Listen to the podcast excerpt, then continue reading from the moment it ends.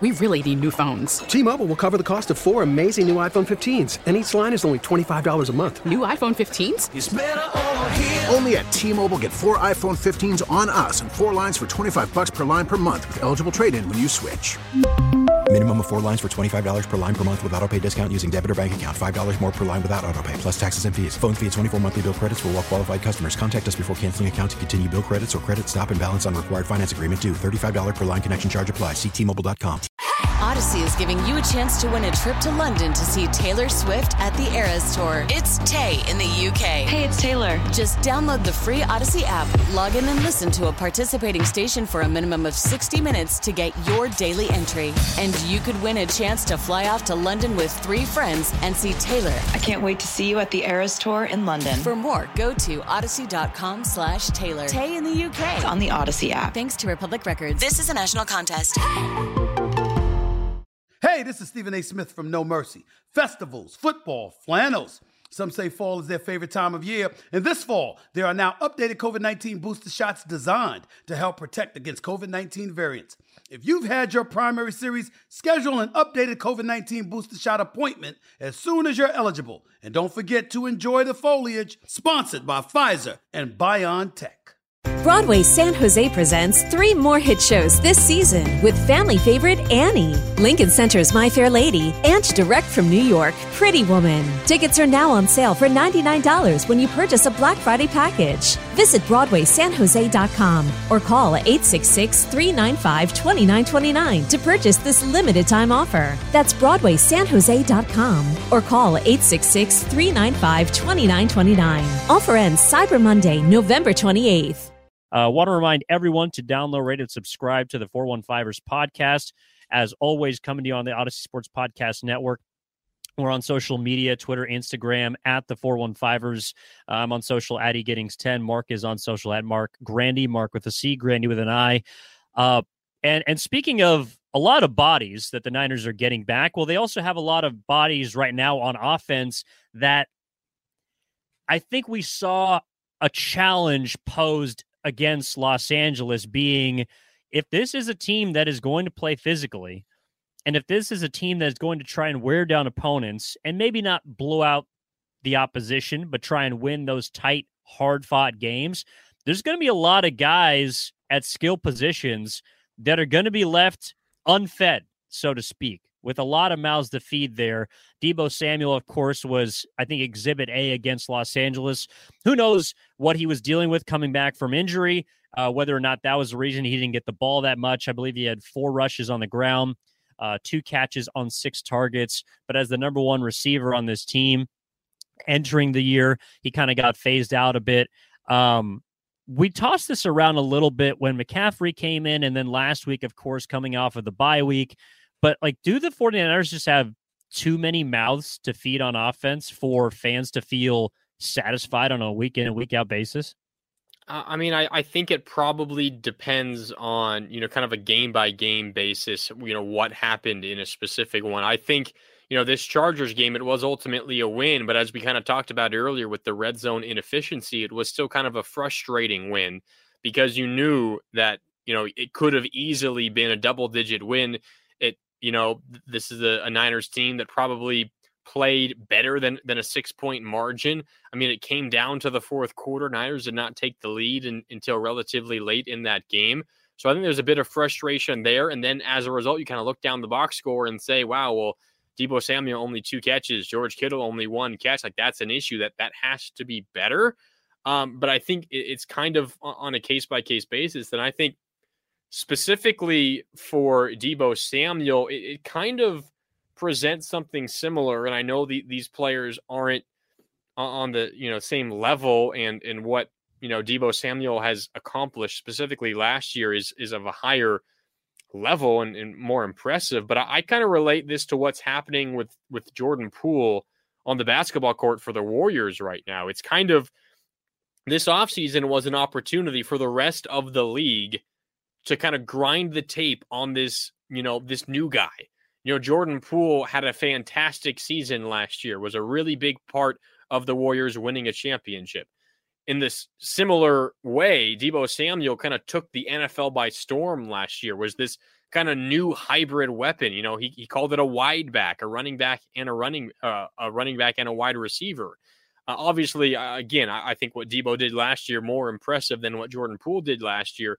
But again, it, it allowed offense or defenses, opposing teams, to kind of key in on that guy, those two guys specifically, and try to you know scheme up new ways to take them away, to limit them. And we're seeing, I think, in real time, live, both these guys, Deebo Samuel and Jordan Poole, try to react and evolve their game so that they can be effective once again against these defenses. It's something that Steve Kerr has said multiple times about Jordan Poole. Well, now he's you know, he's being defended differently. Opposing teams are putting their best defenders on him. Now he has to adjust. With Deebo Samuel, he hasn't been as effective in the run game. So it's up to him it's up to the rest of the team, to, to Kyle Shanahan, to help scheme him up uh, in better ways, in different ways, to kind of adjust to the adjustment. So I think in that regard, uh, I mean, Deebo Samuel hasn't been the most effective with the ball in his hands right now. Someone like Brandon Aiyuk has been better, probably because the defense is so focused on trying to take Deebo Samuel away.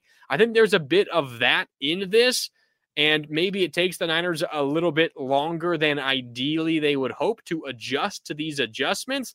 But I think once they do and, and they're able to uh, find a way to to scheme him open a little bit more, we're going to see his touches increase. But I mean, right now, considering the fact that he hasn't been too terribly effective, you know, on his touches, I mean, what would you prefer? Force feeding something that isn't working quite well, or you know, giving the ball to what the defense is allowing you to do and, and having that be the reason you move the ball. I would prefer that he gets open. Uh, that that's the ideal one, yeah. But I mean, you have to credit defenses at a certain point as well. I mean, they're certainly doing a good job to limit him. That's true, but I also saw the Chargers line up Asante Samuel Jr., who is their de facto number one corner because of J.C. Jackson's broken kneecap, on Brandon Aiyuk, who had seven catches for 80 something yards. The Chargers also played a lot of zone. Um, they, they, they disguise things a little bit differently than most teams just because they are so banged up. So maybe it's not a fair example, but I also think Deebo Deebo Samuel was a first team All Pro receiver last year. Like yeah. I know he was a wide back, and you know that kind of changed the trajectory of the Niners season after Week Nine. But he had 1,400 receiving yards. Like like Deebo Samuel was a was a damn good wide receiver last year. In addition, of course, to being a running back, like that I, I that that's the most perplexing thing to me about it because with Christian McCaffrey coming in, sure that takes some of Deebo's rushes away, but I also thought that that was something that he didn't necessarily want to do as much while he was negotiating his contract over the course of the summer. That he was worried about getting banged up the way injuries had sort of followed him early in his career. I know he's willing to do whatever it takes to win the game, but I do also see him being sort of the odd man out at this point, which is weird considering he is your number one and he w- is paid to be your number one. He is paid like a number one receiver. So, I, I like I, I'm not saying that Deebo Samuel has to have uh, you know, 15 targets against the Cardinals on Monday night. He's got to catch 10 balls for 120 yards. But I do look at, okay, on third down, who is Jimmy Garoppolo looking at? He's looking more at Brandon Aiyuk and even against the Chargers, Jauan Jennings yeah. more than Deebo Samuel. I don't know if maybe that's just a good problem to have that he can be at this point, you know, maybe your number one wide receiver on one day, he can be Deebo the decoy on another day, but I, I just I just wonder why he's the guy that gets left out of this offensive equation when he was the guy who last year carried the offense to a conference championship. I do think one thing. Um, I mean, Deebo Samuel, there was all that noise that you're kind of referencing that he doesn't want to have to, you know, carry as much of a burden, specifically running the ball. He's worried about overuse and injuries and how that might, you know, shorten his career and and thereby maybe you know, lessen the amount of money that he may may be able to make over his career as a football player. Uh, he when he first spoke to the media after signing that new contract extension, he was asked about that, and he was like, "No, I, I have no issues with the wide back role. Like I love it. I love doing that sort of thing. I just, you know, I was advised, you know, not to to speak on anything really while the whole negotiation process was happening. So I think he's totally fine with getting his touches. Well, he's fi- he's fine now that he's compensated for getting those touches. Yes. Yes. Like, but but, but if he was making fifteen million dollars a year instead of twenty two or twenty four, I don't think he would be as satisfied because he's putting his body in more harm's way. Probably. I mean, yeah, I, I would agree with that. I do also think that there's a part of, I don't know, I, I think we maybe all just kind of oversimplified. You know, you, you see all this talent. You have Christian McCaffrey and Deebo Samuel and George Kittle and Brandon Aiyuk, and you have the bye week. It kind of coincides at a perfect time. You get more healthy. You have all these weapons. And, you know, it's probably you know not nearly as easy and a lot more complex than we make it seem in terms of you know how an offensive mind like Kyle Shanahan uh you know kind of learns to use all these weapons. I think you probably would have liked to see you know again more efficiency in the red zone but this is still an offense that moved the ball a lot against the Chargers. I mean just look at uh, the, the, yards in this game, I mean, 387 yards. That's nothing to scoff at. It was a good day offensively for the 49ers, but it's probably more complex than, you know, just a simple, all right, it was a bye week. You have lots of time to get ready for it, Kyle. You have all these offensive weapons. Like, it's going to take some, uh, you know, a bit of an adjustment period. You're going to see what works what works better than other things, what fails, how you can improve off of a certain schematic thing that you saw against the Chargers, how you now deploy that against the Arizona Cardinals. I think it's a lot more complex than just saying, all right, we have this talent, we're off a bye, we have all this new new stuff implemented into our playbook let's go out and it's going to click immediately. It, it probably is going to take a little bit more time and some adjusting here and there after a week, after you saw something fail, after you saw it do well, how you can add on to it.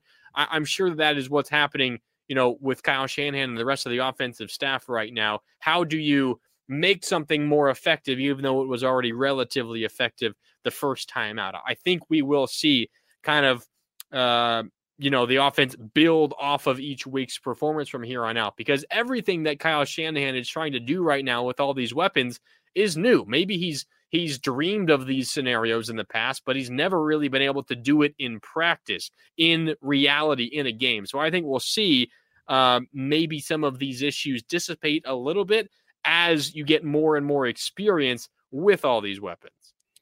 Sure, but let me ask you this: run receiving, whatever. Who, who's the best playmaker on the on the Niners right now? Christian McCaffrey. I agree. Who's the second best playmaker on the Niners right now? Debo Samuel.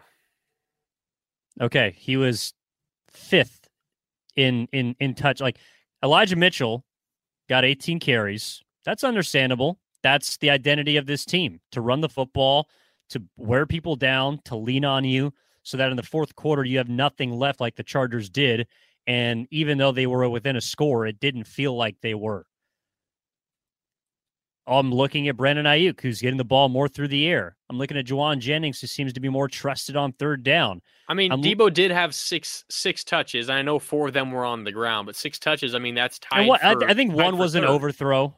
There was there was one that Jimmy probably should have hit Deebo on, uh, a cross over the middle. But like that's I want the football to be in the hands of the guys that can do the most damage. And to me, Deebo is too creative and explosive, improvisational of a player to not get the football. Like, I understand that they won the game and this is a process based team, but there are going to be points in the season, regular or post, in which you're going to have to toss out the game plan in which you're going to have to play a little backyard football. And to me, Deebo is your second best guy at doing that. And he's the guy that you can rely on on the road in a playoff game. He's the guy who you can rely on to dig you out of a hole. You can get him the ball and he could take it 50 yards to the house from behind the line of scrimmage. He can also, uh, you know, beat you down the field.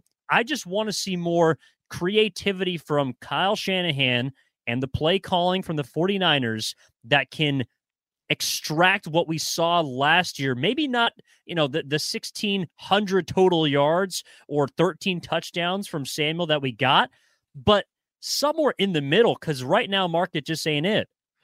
Yeah, I think that's totally fair, and I'm right there with you. I, I, would love to see you know more explosive Deebo Samuel, but I will also rewind to a year ago, and let's try to think. You know, go back in our minds and think what the conversation was around Deebo Samuel towards the end of the regular season last year when he was just willing the Niners to victory. He would seem to have an incredible rushing touchdown every single week, and everyone in the football community just could not believe it, it that what was happening. And then you know he did it in the playoffs against the the Cowboys, against the not not as much against the Packers because that was just kind of a slog of a game and not not much offense, but certainly did it as well against the Rams in the NFC Championship game. The conversation was, "Oh my God." You are going to drive Deebo Samuel into the ground. Stop giving him all those touches. And the reality was last year, uh, I mean, what else were they going to do? They did not have, you know, all these offensive weapons. They were injured, you know, running the ball. I mean, Elijah Mitchell was hurt. That's why Deebo Samuel really was featured as a wide back, you know, towards the end of the regular season, and they stuck with it because it was working so well into the playoffs. But that was the conversation. And, and it got to a point in the offseason where it was, oh my God, you used him so much that he wants out. I mean, I, I know that there's a medium here where it's it's not to that point where you're worried about overuse and, and injuring a guy. And, you know, above, you know, he only gets, you know, two c- catches in a game. Like there's there's a medium there, but there is certainly a level to, to the fact where you also don't want to overuse one of your best star weapons in week 10 of the regular season because you're worried about what the future might hold if you do use him too much. There's there's something here about playing your cards too early. And I'm, I'm not saying that it excuses the fact that he only had two catches. I mean, he did have six targets, and some of them were Deebo's fault, some of them were Jimmy's fault, sure. But I think there's also a bit of the fact that Kyle Shanahan knows now with the offense that he has and the weapons that he has beyond Deebo Samuel, he does not need to rely on him as much as he did last year. And we'll probably see more of Deebo Samuel when the games mean more, because that's just simply the type of player that he is. To that, I would say Christian McCaffrey had 28 touches last week. I know that Deebo wasn't in. I know Jauan Jennings wasn't in, but Kittle was there. Aiyuk was there you had other running backs that could alleviate some of that pressure you're talking about on a guy who also has had injury history, maybe not uh, actually more so even than Deebo, but they didn't do that. And in fact, it was a game that was less in question than the Chargers game. So I, it's it's just something I'm keeping an eye on, Marc. And I, I'm very I'm more I'm more curious than aggravated that Deebo Samuel seems to be the odd man out at this point, even though he's paid to be your go to guy. So it's just something I'm tracking moving forward. So am I. I mean, I'm right there with you. I mean, I. I said all that, but I do agree that I think that what's best for the 49er offense is more touches for Deebo Samuel because he's just that explosive and, and incredible of a football player. And uh, you know, for me, I, it, it doesn't really matter how many of those touches are runs versus catches. I think probably we'll see, you know, him maybe go back to a little bit more of, of a receiver just because Elijah Mitchell is back and Christian McCaffrey's a great running back as well. But I mean, I, am with you. I think that um, if the Niners want to be reach their offensive potential, that means more from Deebo Samuel because he's just such a unique weapon. If they want to be explosive and physical, they might need to get more Deebo in. That'll wrap it up for this episode of the 415ers. We appreciate you tuning in three times a week, as always. Evan Giddings with Marc Grandi. Uh, we'll be coming at you on Friday for a preview of the upcoming Monday night football game against the Arizona Cardinals. Should hopefully have some updates for you from Colorado Springs where the Niners are practicing. Uh, Kyle Shanahan's going to talk to the media. I imagine we'll hear from some of those offensive weapons that we've tossed around in today's episode. So we'll have some updates for you on that. But in the meantime, go download, rate, and subscribe to the podcast podcast. And we will talk to you on Friday. Appreciate everyone. Take it easy.